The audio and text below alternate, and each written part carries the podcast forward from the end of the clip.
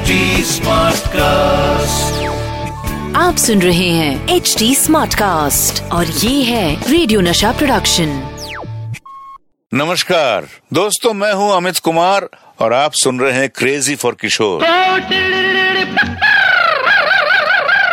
ये है crazy for किशोर एक आवाज़ थी वो आवाज़ थी किशोर कुमार की। जिस तरह हीरोइन की आवाज़ लता मंगेशकर थी। हीरो ही क्या? अगर कैरेक्टर एक्टर भी गाना गाने पे आ जाए तो उसकी आवाज़ भी किशोर कुमार की आवाज़ होती थी। ये सारी बातें आपको आहिस्ता आहिस्ता पता तो चल जाएँगी। बस बने रहिए मेरे साथ। मैं कुछ बात करूँगा उनके गुजरे हुए वक्त की, उनके गानों की।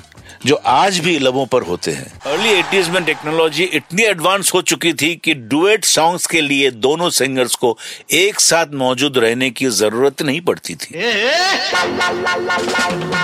एग्ज़ाम्पल के लिए, अगर एक ही गाने के दो अंतरे किसी फीमेल सिंगर को गाने हैं और बीच का कोई अंतरा किसी मेल सिंगर को तो ये सिंगर कभी भी आके अपने पार्ट रिकॉर्ड कर सकते थे। दोनों सिंगर्स को एक साथ गाने की ज़रूरत नहीं थी। तो ऐसा ही एक डुएट था फ़िल्म सागर का। एक गाना, हो यूँ ही गाते रहो, हे गुनगुनाते रहो, जो कमल हसन और ऋषि कपूर पर फिल्माया गया था। कमल हसन के लिए एसपी बाला सुब्रमण्यम साहब गा रहे थे और दूसरी तरफ़ ऋषि कपूर के लिए बाबा। वैसे तो बाबा उन दिनों एक दिन में दो से तीन गाना गाया करते थे। पर उस टाइम उनको हार्ट अटैक आने के कारण उनके डॉक्टर ने दिन में एक गाना गाने की सलाह दी थी। कमल हसन का पार्ट रिकॉर्ड हुआ, जो सुब्रमण्यम जी ने गाया और क्या खूब गाया। बाला सुब्रमण्यम का पार्ट सुनकर प्रोड्यूसर और डायरेक्टर सोच में पड़ गए कि ये पार्ट तो हो गया। लेकिन गाने में मस्ती और एनर्जी का इनपुट तो सिर्फ़ दुनिया में एक ही सिंगर दे सकता था, और वो थे मेरे बाबा, यानी किशोर कुमार। अब मुश्किल ये थी कि आपके किशोरदा की तबीयत ठीक नहीं थी, लेकिन दो दिन बाद बाबा अपने ही अंदाज में स्टूडियो में पहुँचे और रिकॉर्डिंग शुरू करने का फरमान सुना डाला। आप यकीन नहीं करेंगे, स्टूडियो में हर शख्स बाबा का डेडिकेशन देखकर शॉक्ड हो गया। बीमार होने के बावजूद बाबा ने जिस एनर्जी के साथ ये गीत गाया, वो अपने आप में एक मिसाल है। बाबा's passion transformed this song into beauty absolute beauty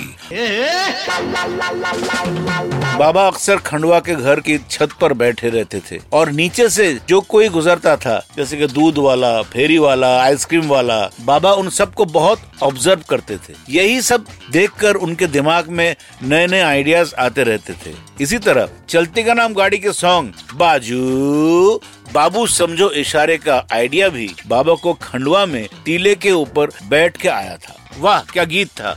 actually बाबा टीले के ऊपर से आने जाने के रास्ते को देख रहे थे तभी उन्हें सड़क पर एक भैंसा जाते दिखाई दिया। भैंसे के पीछे एक बंगाली छतरी लेके भैंस को हटाने की कोशिश कर रहा था। ए, हट हट ए बाजू ए बाजू हट हट हट हट। यही इंसिडेंट और बाजू शब्द उनके दिमाग में रह गया और गाना बन गया। बाजू, बाबू, समझो इशारे, हॉर्न पुकारे, पम पम पम।